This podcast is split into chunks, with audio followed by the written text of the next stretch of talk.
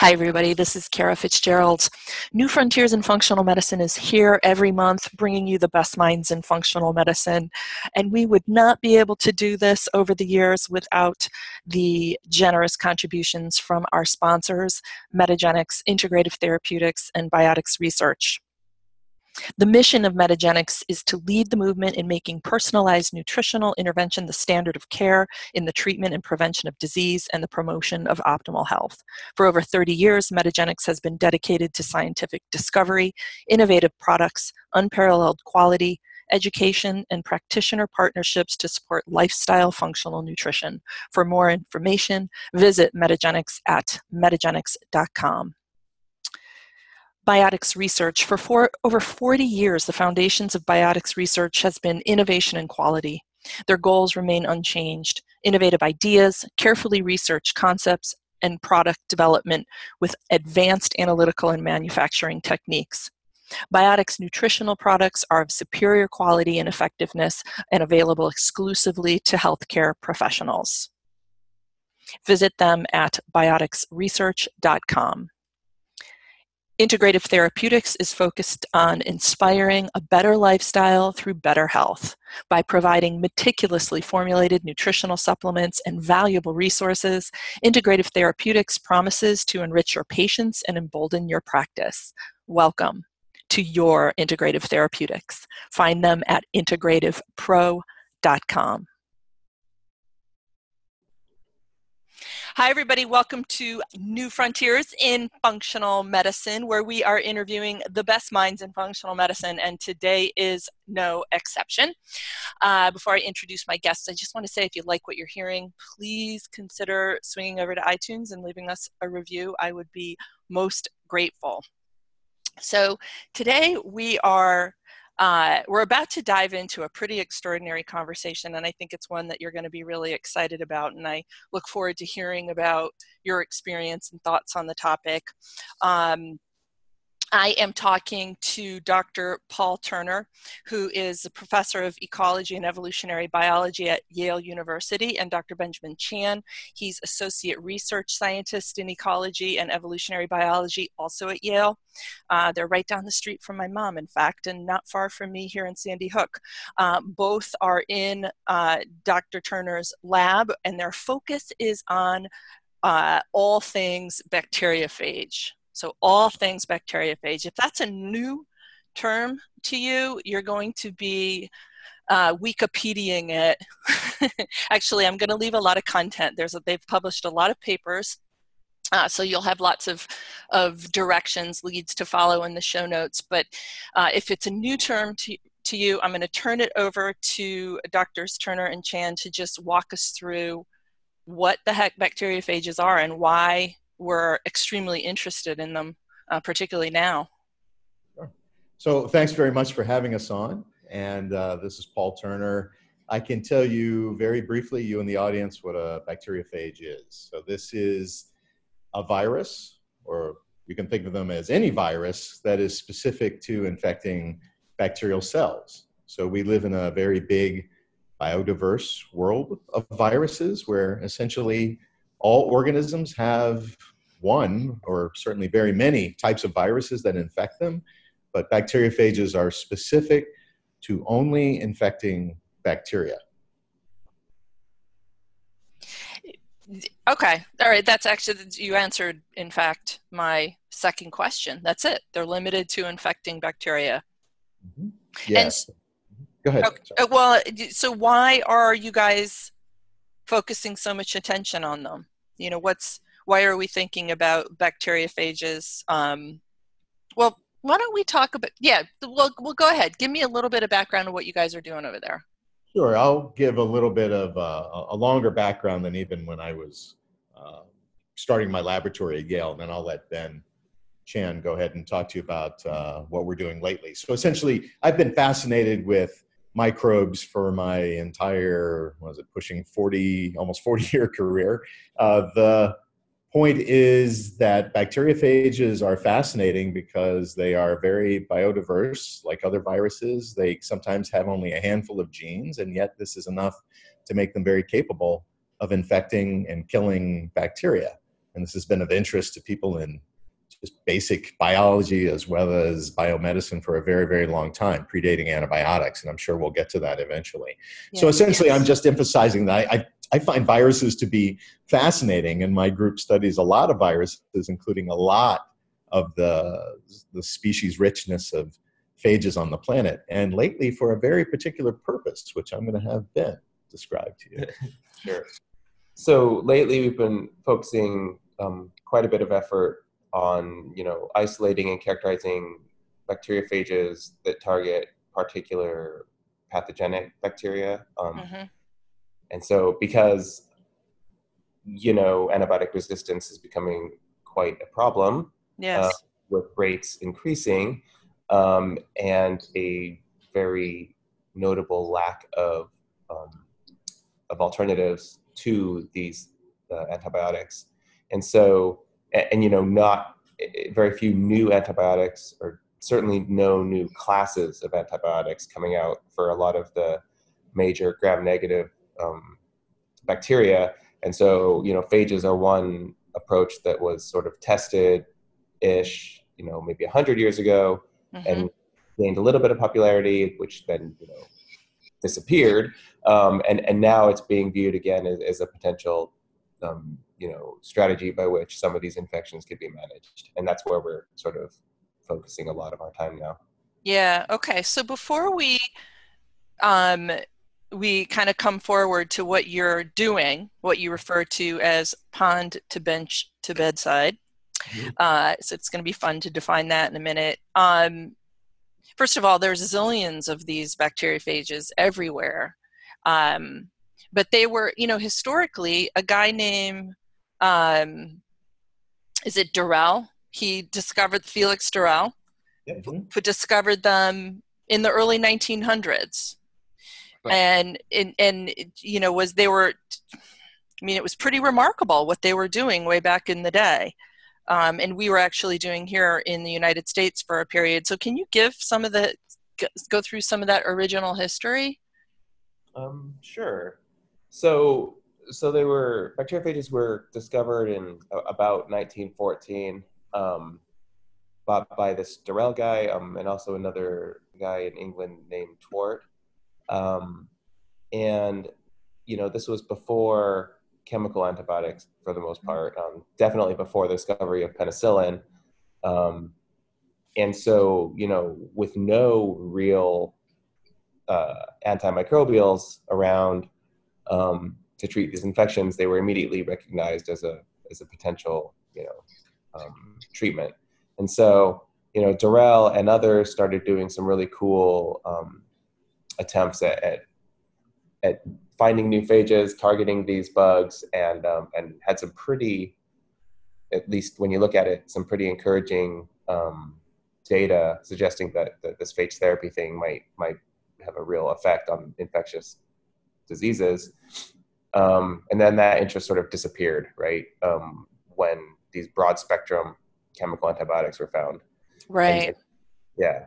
Mm-hmm. Um, Let me, well, yeah, so I just wanted to, first of all, it's interesting that William Summers released in 1999 a great biography of Felix d'Herelle.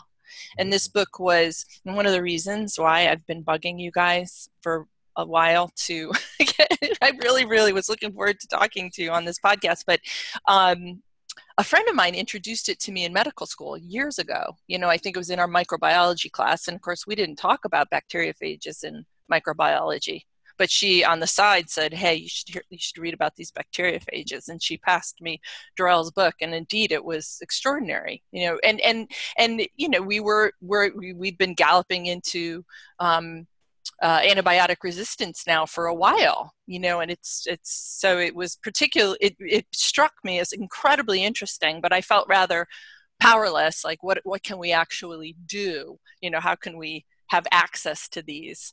Um, and i'm going to ask you questions. I'm a naturopathic physician so i'm, I'm into uh, how we can as as uh, you know how i can optimize my own health and the health of my patients and eat a great diet. And so i'm going to circle back to you and and kind of pick your brain on how we might be um, how we might cultivate, if it's possible at all, uh, sort of a healthy bacteriophagome if there is such a thing. So i'm going to circle back to those questions. But in the meantime we're in we're we're thinking about um, d'Herelle and and at the turn of the century and um, they I, one of the things that I looked at when I was reviewing his book again is that they uh, they used phages in for cholera mm. and um, for typhus. I think you were talking about avian typhus in your paper, and I mean pretty extraordinary infections with good outcome.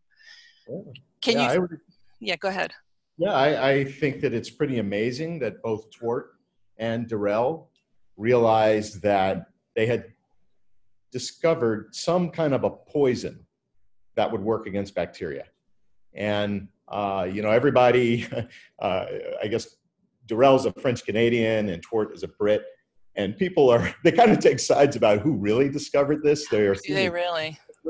Yeah, my personal take on it, and perhaps it has something to do with d'Herelle having uh, the only academic appointment in his career was at Yale for a few years. So I'm a little huh. biased. But the, the point is, I think Twort saw that I'm visualizing something here. It's a poison against bacteria, but he kind of thought of it seemingly as merely a chemical poison. Whereas d'Herelle had the insight to think, hey, you know, I can't perhaps see this microbe. It's too small for me to visualize with microscopy of my time. But yeah. I think it is an entity. I think it's a biological entity. So uh, essentially, some people would say that d'Herelle had it more correct when he mm-hmm found these phages. But as you alluded to, it became a very short interval between both of these individuals discovering phages and then having the insight to say, hey, wait a minute, why can't this be used to attack a bacterial infection? And let me try this out. Yes. And to, to be able to cure cholera in a chicken model, that is exactly what someone like d'Herelle, uh, this is what he did You know, it's pretty amazing that decades before Fleming's accidental discovery of antibiotics, penicillin, that essentially these individuals and those who followed in their path were onto something long before we discovered chemical antibiotics. Well, and they actually introduced later, so they started experimenting in animals, and that is probably when they began to uncover that they, in fact, don't infect humans Mm-hmm. Only bacteria. I get. I mean, they they ended over time. I guess you un- unfolded that they were really restricted to bacteria, or did d'Herelle figure that out? Dur- yeah, that's that's a very good question. Actually, that takes a lot of insight, but it could be quickly gleaned that I've got this mysterious thing that I'm calling a virus, and it is capable of infecting X and killing it, being a bacterium but it seems to be doing no harm at all to the chicken itself, to yeah. a human who's ingesting it.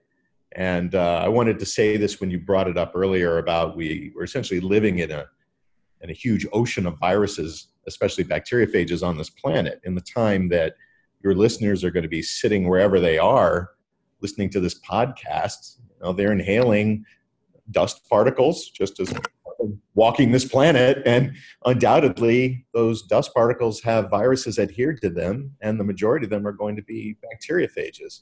So they're pretty much inescapable on this planet. You'll see them in water and the food you eat, especially if you like salads. So um, they are everywhere, and the question is, you know, what use could they be if humans wanted to harness them? And you're already touching on the fact that over 100 years ago, or roughly 100 years ago, people were seeing the applications of phages. And now uh, that antibiotics are running out of effectiveness, it's sort of launching a whole lot of interest in phage biotechnology, mm-hmm. what they mm-hmm. can do biomedically as well as another realm. Well, okay, so I've got a couple questions. I think we just kind of turned the volume. So we were actually researching them in the United States back in the turn of the 19th, the 20th century. Is that right? That's right and but then okay so the, then antibiotics kicked in which interestingly i think that you talk about this in one of your papers they were aware way back in the 40s that antibiotic resistance was possible but they still sort of nonetheless dropped everything else and all hands on deck with antibiotics But when we were researching them here, as I, you know mentioned to you earlier, like Eli Lilly had an over-the-counter bacteriophage. Mm-hmm. Can you talk about that at all? I mean, do, what were they? What was the indication for that? Do you know? I I don't know that too deeply. Um, it's kind of it's just so fascinating to me. Like it was a relatively evolved here for a short period of time. Yeah, you know, I I have to divulge that part of the re, this resurgent interest in phages it, it starts to reach back to all kinds of anecdotes. Mm. that and you said this earlier shame on your microbiology instructor for not covering phages by the way. Yes. But, uh, but the fact that uh, you know so much of this historical relevance is coming to light now.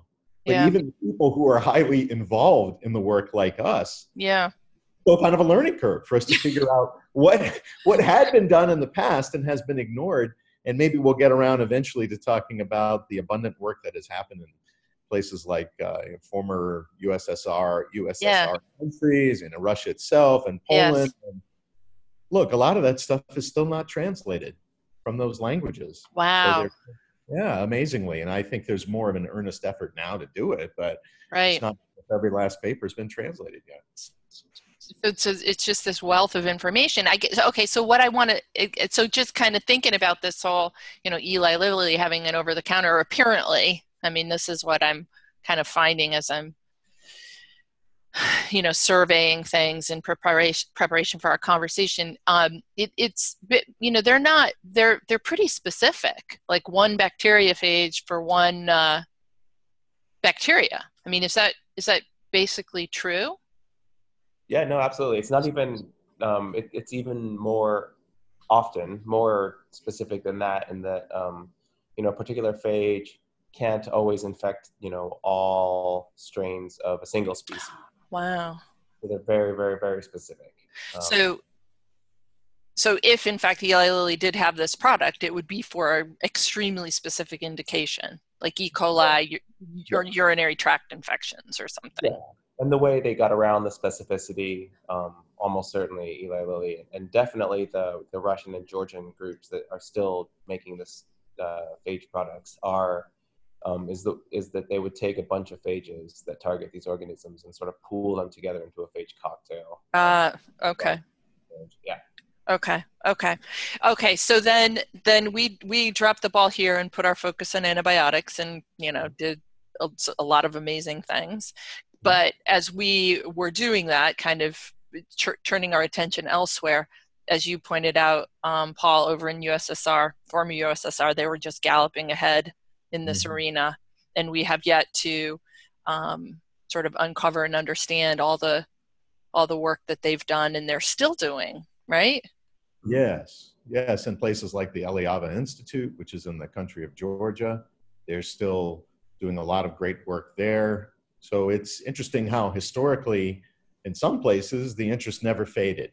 Mm-hmm. But the fact that in Western medicine, it didn't take off like a rocket, that's really been, uh, you know, you bring this to audiences in the USA, like, wow, I've never heard of this before. Yeah. that's, that's right. Because technologically, we've never invested in it.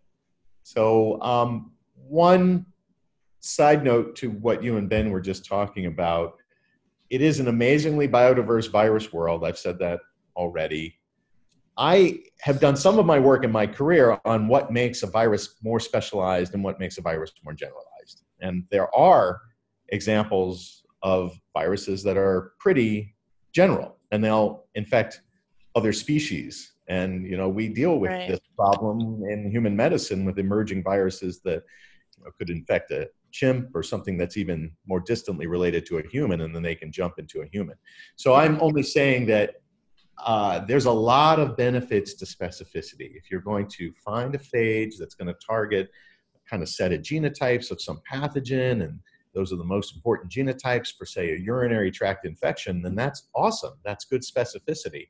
I don't know that people will will never discover more broad host range viruses, though, including phages. I think that we still are at the tip of the iceberg with understanding how virus lifestyles work, what the range of them are, and there could be very generalized phages that we just have not discovered yet. That's my only point here, because I think uh, it may take a very, very long time to eventually stumble upon those if they are very rare in the virus biosphere, but uh, they could exist. Mm-hmm. Mm-hmm. Fascinating, and I, you know, and again, you know, the fact that we can use them as we enter into this antibiotic resistance era, and also, you know, in this era of you know stealth infection and you know the tick-borne infections that can be really tough to treat and move into this chronic state. I mean, obviously, interest in other tools that might be safer and, and more specific, even as you look for one that could have broader application. I just, it's just very interesting and extraordinary to me. Mm-hmm. Um, all right, so let's first, actually, I'm going to just, just for folks again who haven't seen bacteriophages, they look like these little robots. I mean, they're pretty extraordinary appearing, and we'll put one on the show notes so you can go take a look. Um, any comments on that, on their appearance, say relative to other viruses? Yeah, can I comment on that first? Yes, so please. I, one, one of the things that has long impressed me is in this uh, mostly submicroscopic world of viruses that you have a lot of differing morphologies. So as you said, some of them look like these lunar landers, where they're complexity yeah. of something that small is kind of amazing. Yes. Yet, in all honesty, some of them have a lot less impressive morphology. They're very, oh, they very blob-like, you know, or they're just rod-like. So, iconically, a lot of people visualize bacteriophages by these uh, these the forms that you're going to see. But maybe listeners should know that just as in viruses that infect humans and mammal, other mammals, plants, etc., you have a wide range of morphologies, but they are these very compelling ones that look like miniature lunar landers that are they're pretty cool, and those are those are pretty distinct, uh, yet common enough that they've become iconic for yeah. bacteriophages. Right. Um, so, talk. Let's talk about some of you know what you're doing. Let's let's go. So, so you've come. You're how long, Paul? About how long has Turner Lab been at Yale since you I guess since you started there back yeah, in early so 2000s. After, after, a series of postdocs, I've had my lab at Yale since 2001. So I've been here roughly 20 years. And, and, and right at just, you know, at the, you jumped into bacteriophage research at that time? Well, I was doing first bacteria research as a graduate student with Rich Lenski, and then I moved into bacteriophage research with my first postdoc in 1995, and that was with uh, Lin Chao when he was at College Park, Maryland. He's now at San Diego. So it was really in about 1995 that I started working on phages. So a bit before well, I started here. What were you doing specifically? Uh, so mostly what I was doing was using phages and other microbes similar to how people sometimes use Drosophila, just as very rigorous and efficient and powerful systems to test biology questions. And I was essentially doing that kind of work that would have perhaps some applied significance, but the kind of work we do now is much, much more applied. So yeah. that's how I've changed uh, through my career. Whereas Ben has been more on the applied side of especially phage research for some time. Yeah. Okay. So then you I, I, guess you were pro- you were exposed to their wonderment even you know back in the early nine mid 90s you were aware that they had this potential to be really precise killers of bacteria and so then you move i mean at some point obviously you jumped over into applied. I mean it's just extraordinary. So talk about talk to me about that. And we can i mean if there's any kind of seminal tales that you have from early early on do mm. share or or we can move right into some of the more current publications you have and experiences. But i'm i just really want to hear about these this this pond to bedside sure. journey. So i'll let ben describe that i'll just say very briefly that my early fascination when i started working with phages was that at least in the laboratory if you take a phage that is infecting some bacterium it's binding to it this is the way that the phage recognizes that cell type and initiates an infection process. Along the way, as an evolutionary biologist, I came to appreciate clearly the bacteria, if they can, will try to escape that through their own evolution. They're going to try and move Mm. away from this predator by changing Yeah. to become you know less of a prey item. So that's a lot. That's at the nexus of what we're doing now. And at that time in the mid 90s, I was looking at phage bacteria interactions and seeing how, wow, you know, some of these changes that the bacteria undergo are so dramatic after you expose them to phages that they either die or you're selecting for these mutants of bacteria that have changed dramatically in their fitness, especially their their ability to be pathogens. And so that kind of uh, is one way of casting what we're doing now, which I'm sure Ben can describe. Uh, sure, go for it. Sure. So wait, so you wanted to move into Well, let me, can I just ask a question about that? And then Ben, I want to just hear some of what you guys are just doing now, some of the, some of the, how you're applying it. But Paul, like, so Mhm. the, so there, so you, so, so you, were you seeing these bacteria become phage resistant?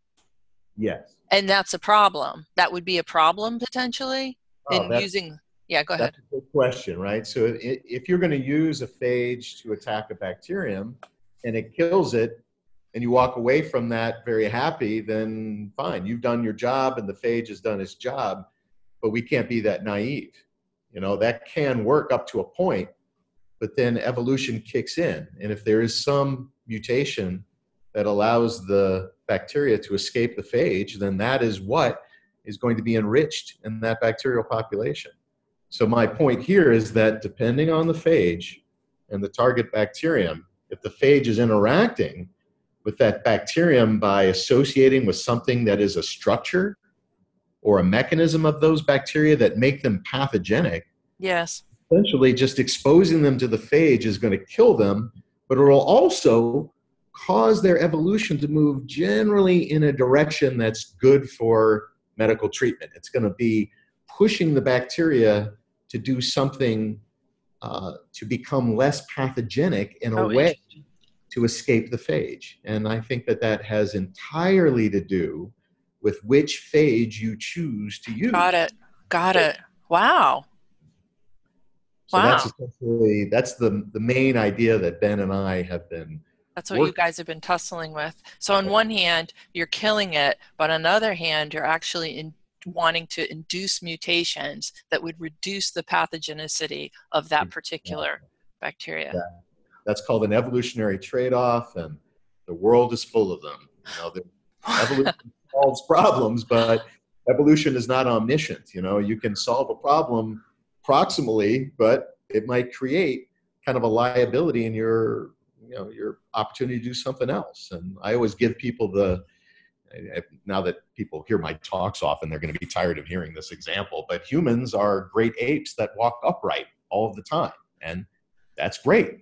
but it's also gives us neck pain and lower back pain that Yeah. I'm sure that chimps and gorillas don't worry about. So there's all kinds of ways that evolution kind of can take you down a path that is improving your fitness, but it might make you more vulnerable to something else. So if you mm-hmm. take phages and you throw them at bacteria, they'll solve that problem if they can through evolution. If you pick the right phage, they're going to solve that problem in a way you want. Yes. Wow. That is it's ridiculously fascinating. Huh. I can see why um you know, you need to spend a lot of time on the bench before you sort of right. jump Why people like Ben are, are working uh, like crazy in the lab is that once we figured this out, I think that it's there's a fair amount of optimism that you can find phages that'll do this, and Yeah. it's because he's found them.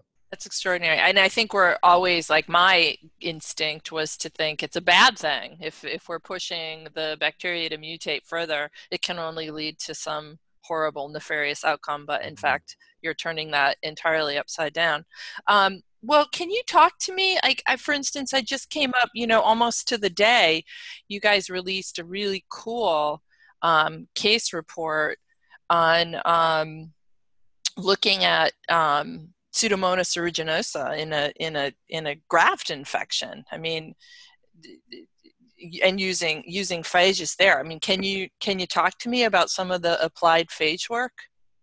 Sure. Um, yeah, so we're doing a bunch of applied work um, lately, um, and in that particular case, we this gentleman had a long-standing infection for you know many years that wasn't resolving with standard you know antimicrobial therapy, um, and we had recently um, you know published on a, a, a phage um, that sort of exploits one of these trade-offs that Paul was talking about by either you know the bacteria would, would be phage sensitive um, but resistant to antibiotics or once it evolves resistance to the phage it would be sensitive sensitive to antibiotics right? And so um, considering that trade-off as, as a potential um, mechanism that we could exploit in treating pseudomonas infections at least um, we deployed that phage um, to try, in addition to antibiotics, to try and treat his infection. And you know, it, a single application seems to have done the trick, and uh, we we were able to clear that infection from him. Um, and since that case, um, we you know have focused a lot on pulmonary infections, um, mm-hmm. especially in in cystic fibrosis, um, where you know we're looking at, at, at also again Pseudomonas aeruginosa um, is, a, is, a, really common bug in those individuals, um, and so you know we have all these strains um, and, and people with these infections, and we're basically we're going out into nature, into wastewater, into you know everywhere, collecting samples um, and isolating new bacteriophages, and then we're sort of characterizing them in the lab um, you know, so we know a bit more about their biology, and then we will, you know, find out what the what receptors are using to infect these bacteria, um, and then what the bacteria are doing in response to phage selection, right? So bacteria and phages have been, you know, battling it out since there were bacteria, and so they've come up with with ways to sort of, you know, not die from phage infection, and um, but they want to do this in the cheapest way possible. And and often that just is manipulation of a you know surface expressed receptor or something right? Mm-hmm.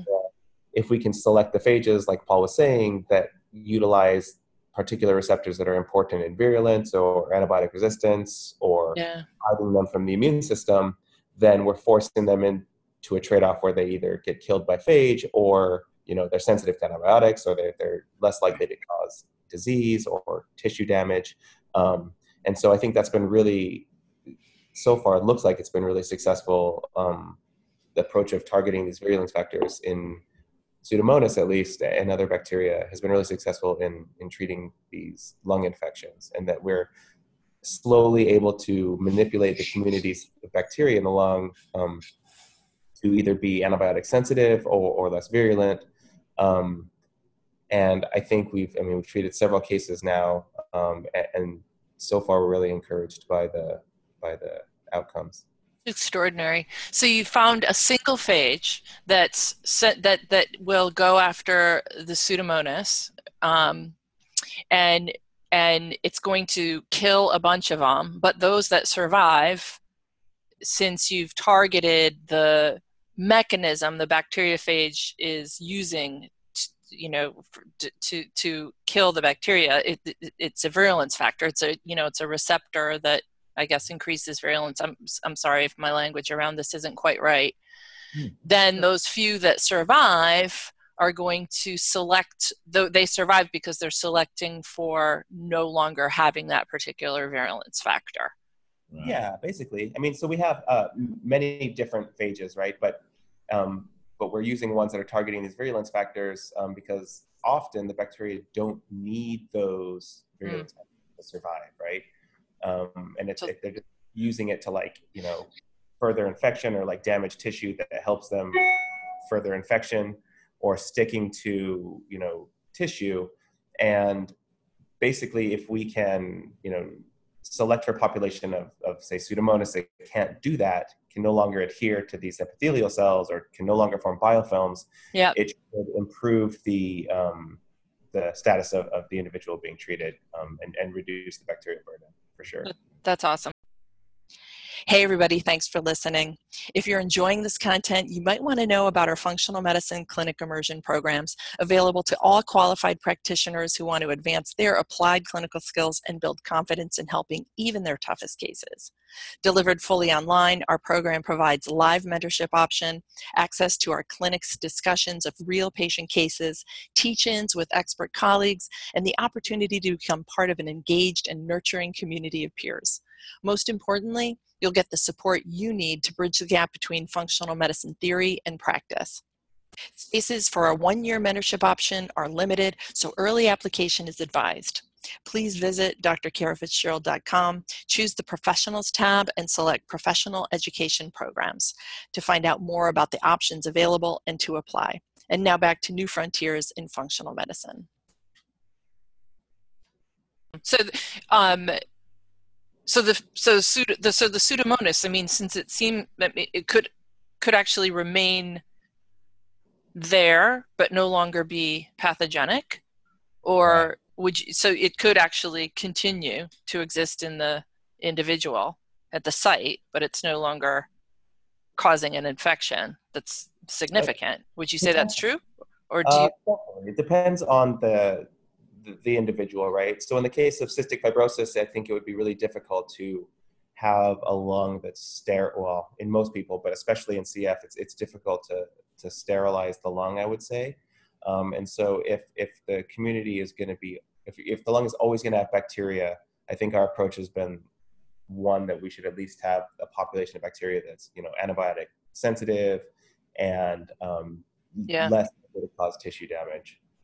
How that's how I like to think about it conceptually too. Is if you can't eradicate every last bacterium, mm-hmm. have the ones that are left over be largely avirulent, and yeah. therefore they're not really problematic from pathogenicity. And if they get out of control, if you're sort of pushing them into antibiotic sensitivity anyway, then you'll be able to, at least in theory, tackle it with standard, you know, traditional chemical antibiotics. Right. And I'm sure that's happening in some cases, right? I mean, you talk about that in your writing where yes. this would increase antibiotic response. Yeah, I have to be honest, it's working better than we thought it would. Is it? Because, because I think people, uh, and I'm learning more and more about this all the time, the lung has all these nooks and crannies. And of course, yeah. you would that there's a lot of, you know, in ecology, you, you call yeah. this refugia. There's lots of places to hide out. Mm-hmm. So um, I think it's an example of if you can go down an alternative therapy route and get a good outcome, it actually then feeds back into more basic research about, well, why is that working so well? So then you start to learn more about your target problem from the standpoint of, oh, I thought that that would be more difficult. And maybe it's, I'm not saying, and I have to be careful, I'm not saying that phage therapy is easy or that it will work in all circumstances. But when you get consistently good outcomes, I think it tells you something more that you might research to get even better outcomes down the road. That's the mm-hmm. point. Mm-hmm. It's it's just so fascinating. All right, so let me just ask a question: like, how rapid? I mean, bacteria can mutate really rapidly. Certainly not like human mutations, human evolution.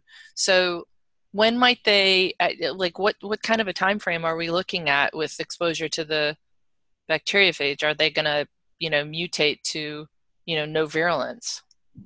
Well, I mean, I think if you maybe look at it less like less like a rate and more well, I guess that could work, but more like a population, right? So mm-hmm. we find that maybe one in a hundred thousand to one in a million bacteria in a population would just be will have a mutation present in one of these receptors so that when the whole population is exposed to a phage you know one in a hundred thousand survive, and those ones grow back up and fill up the the population, right? In the absence of, of antibiotics or an immune system or something. So you know it's quick, like, and it'll happen overnight if you're growing them in a in a test tube, right? You, you mm-hmm. select for phage resistance. Um, in a person, um, it can be a little bit different, just because you know most people have um, immune systems that are also acting on these bacteria, and mm-hmm. often um, you know they're already on some sort of chemical antibiotic, and so if you just basically tilt the balance of this bacterial population or, or, you know shift the equilibrium a little bit by adding phage targeting a particular virulence factor um, sometimes this can happen really quick and then the infection can resolve right? And because it's now more sensitive to the immune system and antibiotics or whatever um, but we see at least if you're looking for hard data we see like a pretty quick drop in bacteria density at least in in the pulmonary cases we're treating um, in the sputum density of bacteria drops, you know, two to three orders of magnitude um, within about three days. Wow. Right. Yeah, so this is really consistent with what Ben is saying that if it's a mutation that can happen in a bacterial population, it still is going to be relatively rare. And if you are using the phage approach and you're knocking the population down way, you know, to, to the to the point of only these survivors being there, then there could be a synergy with an antibiotic, like we talked about earlier, mm-hmm. such that they're mutants that are escaping phage attack, but they're sensitive to antibiotics. Or maybe it's a manageable enough bacterial load that the immune system can be more effective in helping to clear them out, assuming yeah. the immune working properly. So it's a numbers game.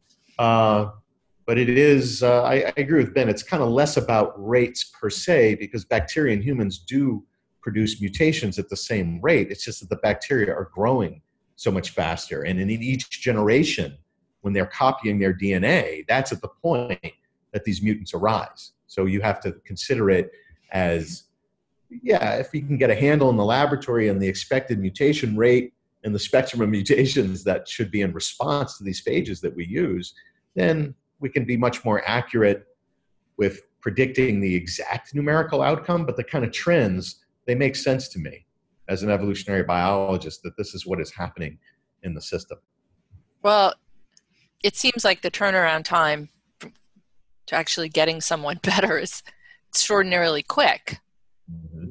It can be because well, it's a very different approach. Yeah. All right. Well, let me ask you some. I just want to back up because you said a lot there, and I just I want to color in some of this. So going back to the the first this 2018 this march 2018 publication and again folks i'll list i'll link this on the show notes this is from evolution medicine and public health um, it was published actually it was i thought it was published oh it was published in march mm-hmm. um, 2018 yeah and it's phage treatment of an aortic graft infected with pseudomonas aeruginosa so um, in this in this one uh, how did i mean how, how, how did you guys introduce the phages what's the route Sure. So um, in this particular case, it was um, a rather complicated one, um, as, as maybe your listeners will see if they read the case. Um, but in, in summary, he this guy had a, um, a Dacron graft for an aortic arch replacement.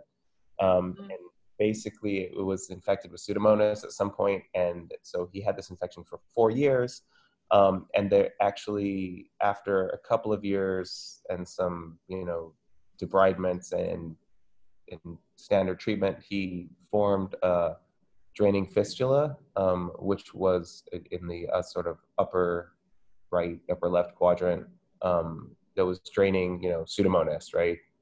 And so basically that basically tracked all the way up to this little um, pocket um, at, near the base of this graft, um, base of the aorta, sorry. Um, and, you know, we initially had hoped to just directly access that that collection of fluid um, with a needle, um, but it was you know it was scarred over by the time that we were um, trying to to do this intervention, and so basically we applied it at the end of the draining fistula instead.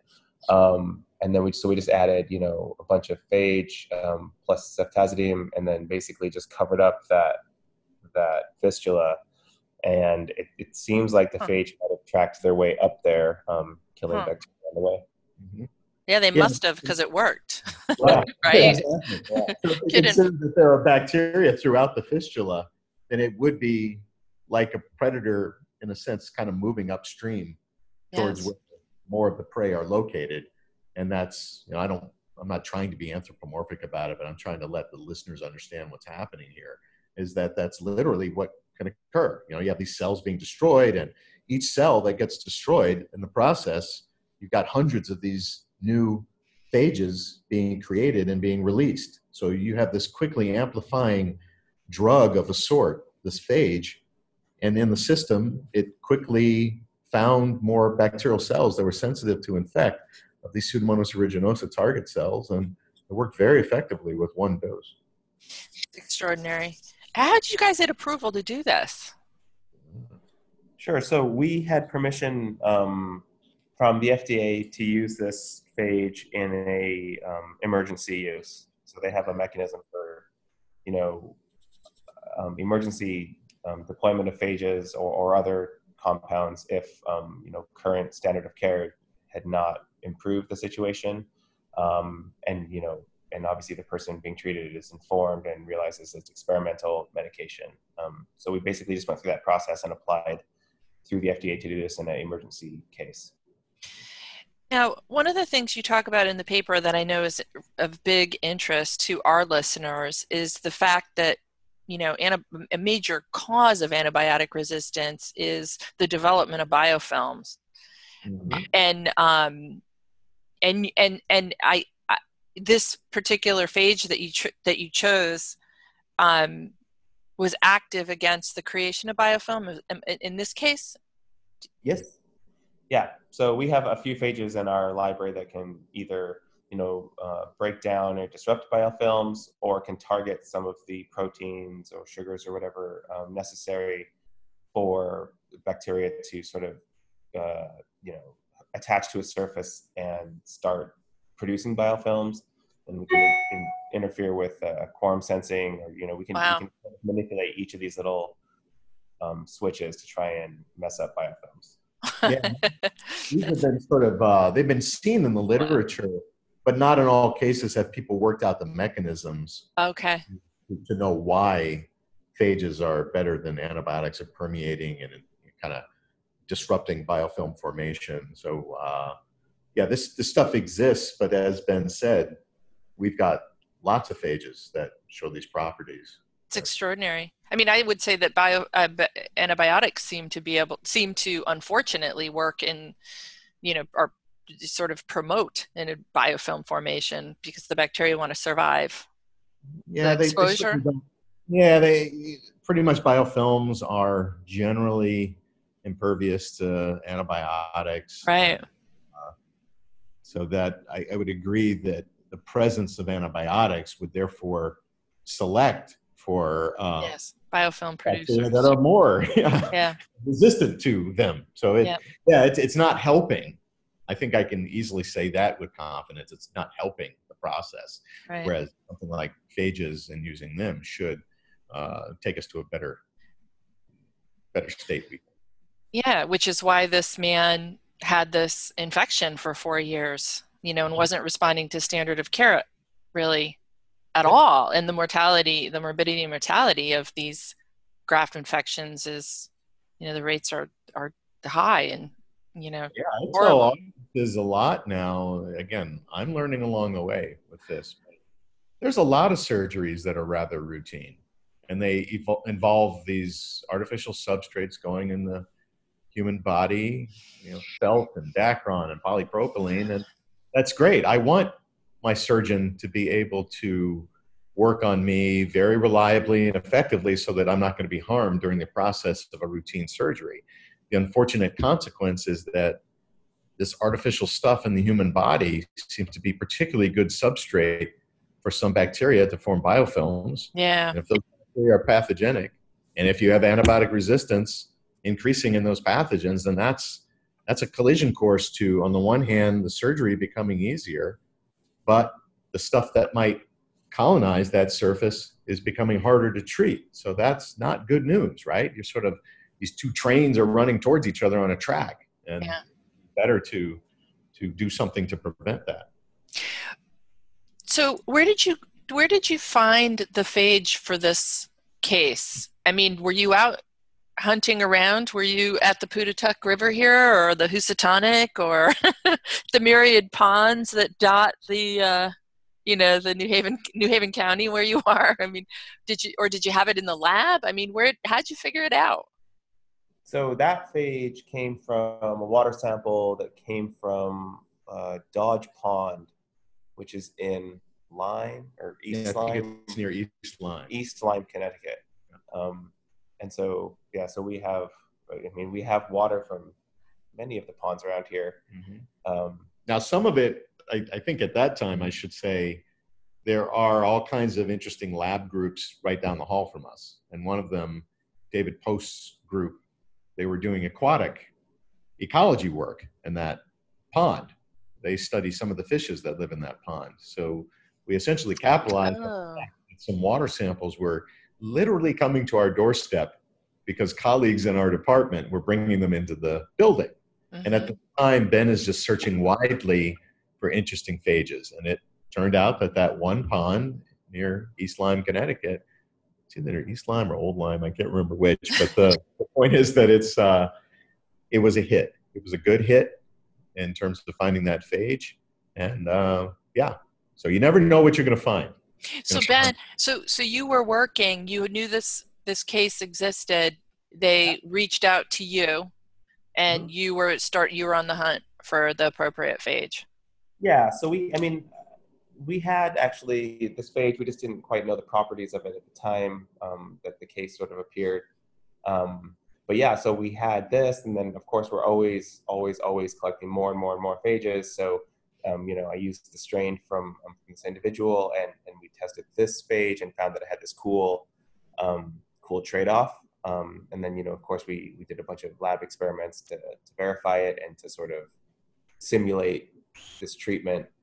Um, but yeah, it's basically just it's constantly a hunt, right? So we get sent strains from all over the world for people of all different. Wow and we're just always looking for more to try and help out. It's amazing. I would imagine you're you're busy. I'm sure people are listening, and either the you know physicians listening want to refer to you, or there's you know individuals listening who've got some sort of chronic infection and are. Uh, uh, how do you? Uh, Do people call you up? I mean, what? I mean, is this is it a possibility to um, refer to you? I mean, how how would one access phage therapy? Sure. No, absolutely. Um, so, I mean, obviously, it might not be for everyone, right? And, we, and mm-hmm. it's an experimental treatment, and you know, would have to go through the, the right procedures to make sure that we get permission and that you know current therapy has has been tried and, and failed. Um, as we're starting to build build this approach into trials here, but um, people call can call me. Um, my number is on the web on on probably on the website that I sent you. Okay. Um, they can email me, or you know, they can hit me up on Instagram or whatever. Okay. Um, I'm pretty easy to get a hold of. So awesome.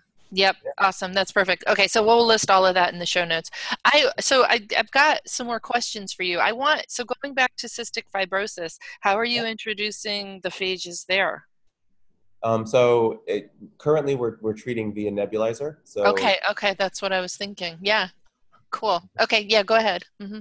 So just basically, um, we selected that because you know we wanted to get the most phages to the site. Um, yes, I think it makes sense, and also because people are you know obviously with CF are used to nebulizing, and so it just sort of integrated well with their current treatments. And they and and you only need to sort of you, you, a single application. And we're treating for once a day for um, a week is, is what we're, we're trying to do now. That's amazing. Now, one of the things that we're thinking about a lot in our world, of course, is the is the predominant microbiome, and and it there is you know a microbiome. I don't know a whole lot about it, but there's a microbiome present in the lung. One and, and there's a concept that we think about in our world called colonization resistance, where you know we want some of the we want the good guys to outnumber and the the bad guys, and just maintain some ecology balance and be you know we want the host to sort of be hospitable so you know there's a nice happy ecosystem and we keep pathogens at bay that way mm-hmm. um, are do you think about that in this context like yeah. s- supporting the predominant microbiome or mm-hmm. yeah no definitely i mean it, it, lungs are a little bit more i think complicated but we definitely keep that in mind right which is i think why we're targeting virulence factors, right? So we're only targeting the stuff that have these sort of bad proteins or sugars or whatever, right? So yeah. selecting for that environment anyway, because mm-hmm. you know this good microbiome is also especially good at, at out competing invaders, right? So if you've already got this healthy microbiome, you can prevent sort of the some of the pathogenic bugs from from colonizing. And so definitely we, we try to keep that in mind when we're developing these treatments. That's amazing. Yeah, again, it's just really neat. So you're killing the bad actors, but it's not broad spectrum. Again, so the good microbiome is there, um, surviving and thriving. So do we? I mean, if you were to take, you know, you know we're, do, we're DNA analysis, stool stool analysis using you know PCR, some technology is kind of be, be, becoming bigger in our space. I mean, if it, are there a lot of bacteriophages as part of the GI microbiome in humans? I mean, yes, yeah, and the the thing is that they have had less attention, but they are certainly there.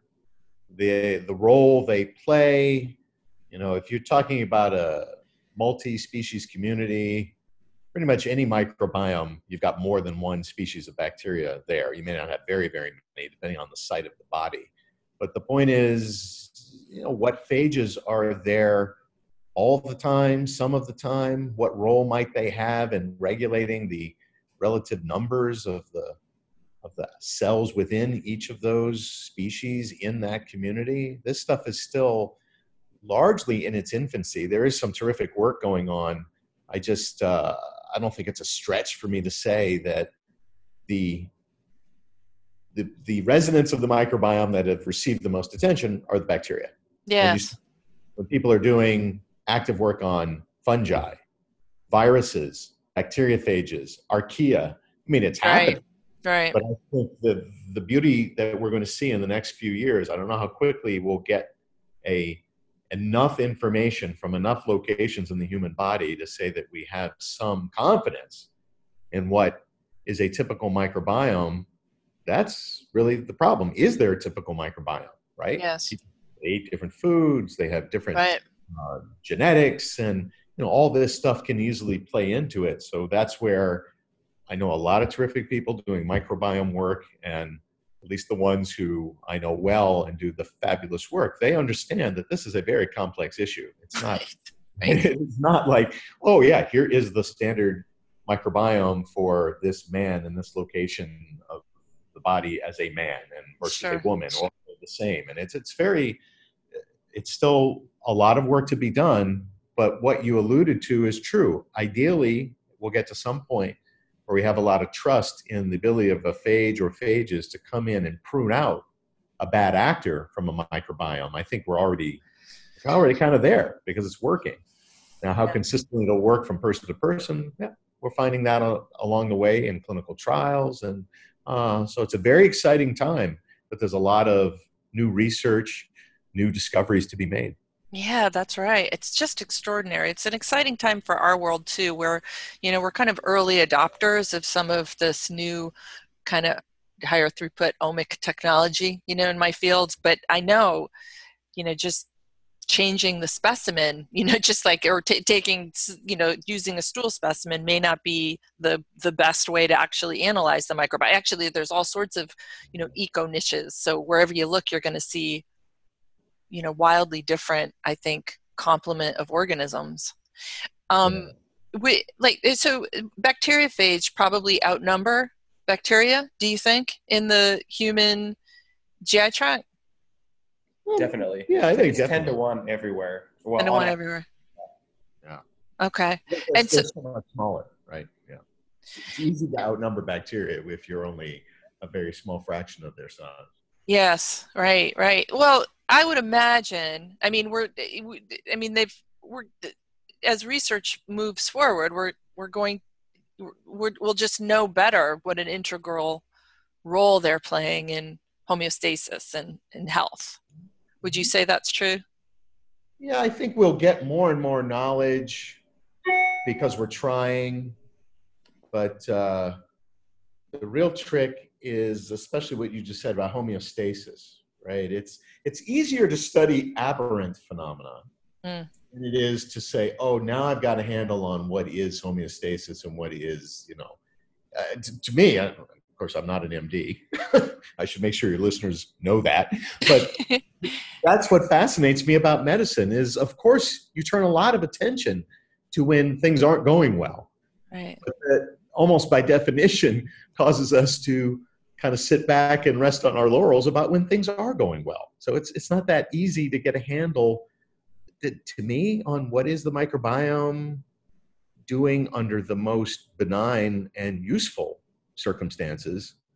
And I hope that that research goes as quickly. I think I have to express my pessimism. Mm. You know, disease right.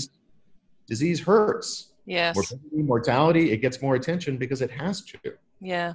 So ideally, we're going to see a big push in microbiology and microbiome research and phage research, et cetera, for the basic research of healthy microbiomes. I know it's happening, but I, I just kind of assume that more attention is going to the disease state and the aberrant state. Right, right. Well, and that sort of kind of answers at least somewhat my next question. I mean, we're all everybody's eating their fermented foods or, mm. you know, taking probiotics. They're everywhere.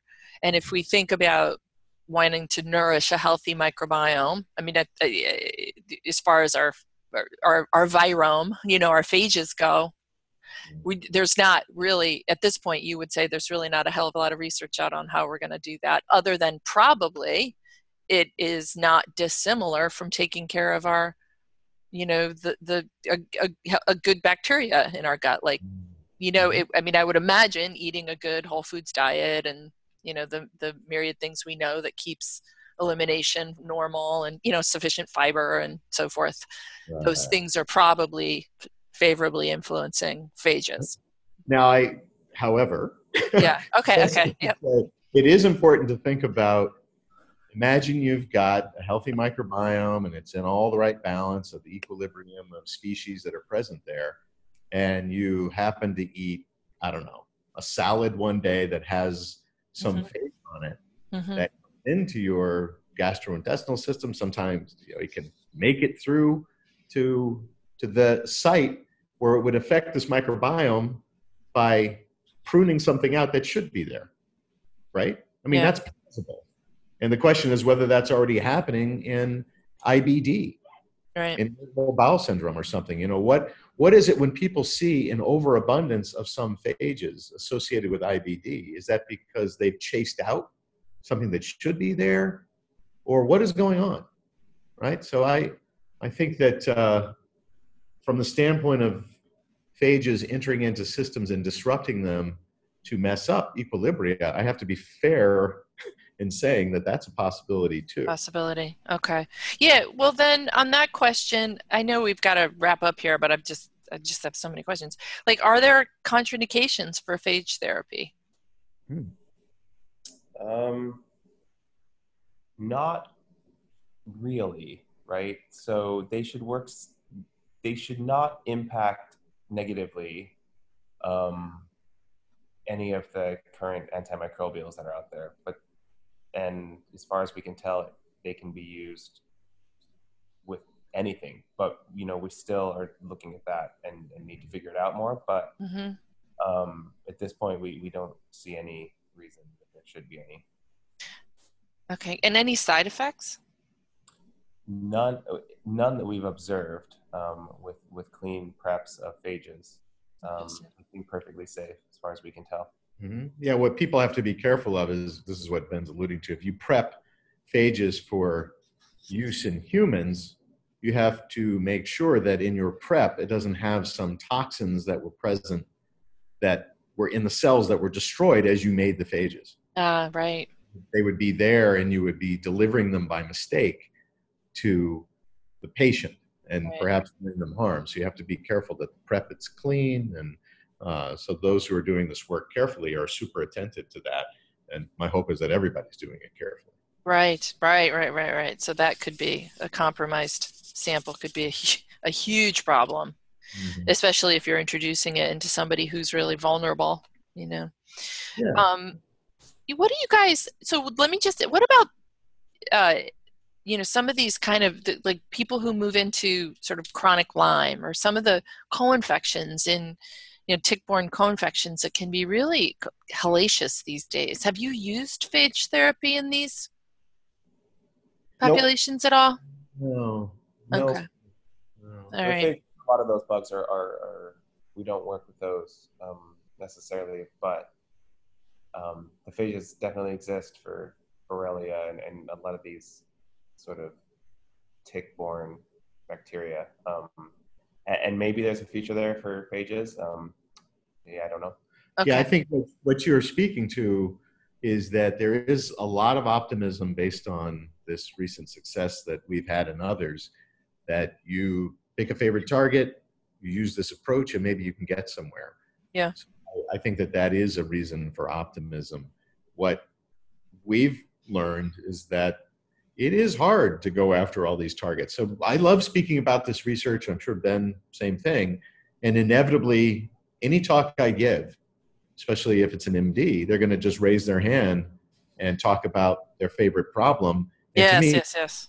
That's awesome. It means right. I got them excited about this potential, but uh, this is where we should be educating people to do more of this work in a useful way and kind of spreading that wave outward. You know, get get because we cannot do it all. We'd love to do it all, but we can't do it all. Right. And, and yet, I do stand by the fact that phage bacteria work is not super super expensive. Right? We teach courses to undergraduates that get them involved in this work by literally learning the tools in the classroom as first year students with no prior research experience. Hmm. So this is very effective as sort of a, a gateway to doing independent research in the United States, especially through a course that was developed at University of Pittsburgh by Graham Hatfull, and it has spread throughout the United States. So I, I literally think that there's like a new generation of scientists right now in the USA that have cut their teeth on research by exploring phages. And you're going to hear more and more about this in the coming years. So, what is my point here? Is that the, the wave outward, I think, is already happening. So, you have young people who are doing this work. They're seeing the work that Ben and I and others do, and they're like, oh, wow, not only did I learn this in that super cool lab course, but those individuals at Yale and elsewhere, they're actually doing this to try emergency treatment in patients and kickstart clinical trials. And I will tell you, it's not that the techniques that they learned in the classroom are not that different at all from what we're doing. And I see a lot of a potential for, for young people to get involved in this and for scientists of the future to do this work. So you can you can once you identify them in the lab, like let's go back to the graft case with Pseudomonas, you can then just maintain that uh, sort of a little colony of those bacteriophages for, specific for that Pseudomonas aeruginosa? Yeah, I mean, we have, we basically just have hundreds of phages just sitting in the fridge. Um, they, they're pretty stable and they just sit in liquid until we need them. Okay. Yeah, you can keep them in the fridge, you can keep them in the freezer. There's a way of freeze drying. Phages, Interesting. Putting them on a shelf. So I think there's a lot of potential in places that don't have a lot of refrigeration or even electricity that you might be able to keep these and, around. And that's happening. You know, I, I mean, just to be clear, you, you can go to places and they've got these freeze dried forms of phages for you to purchase in a pharmacy without a prescription. But that's right. a different a different day.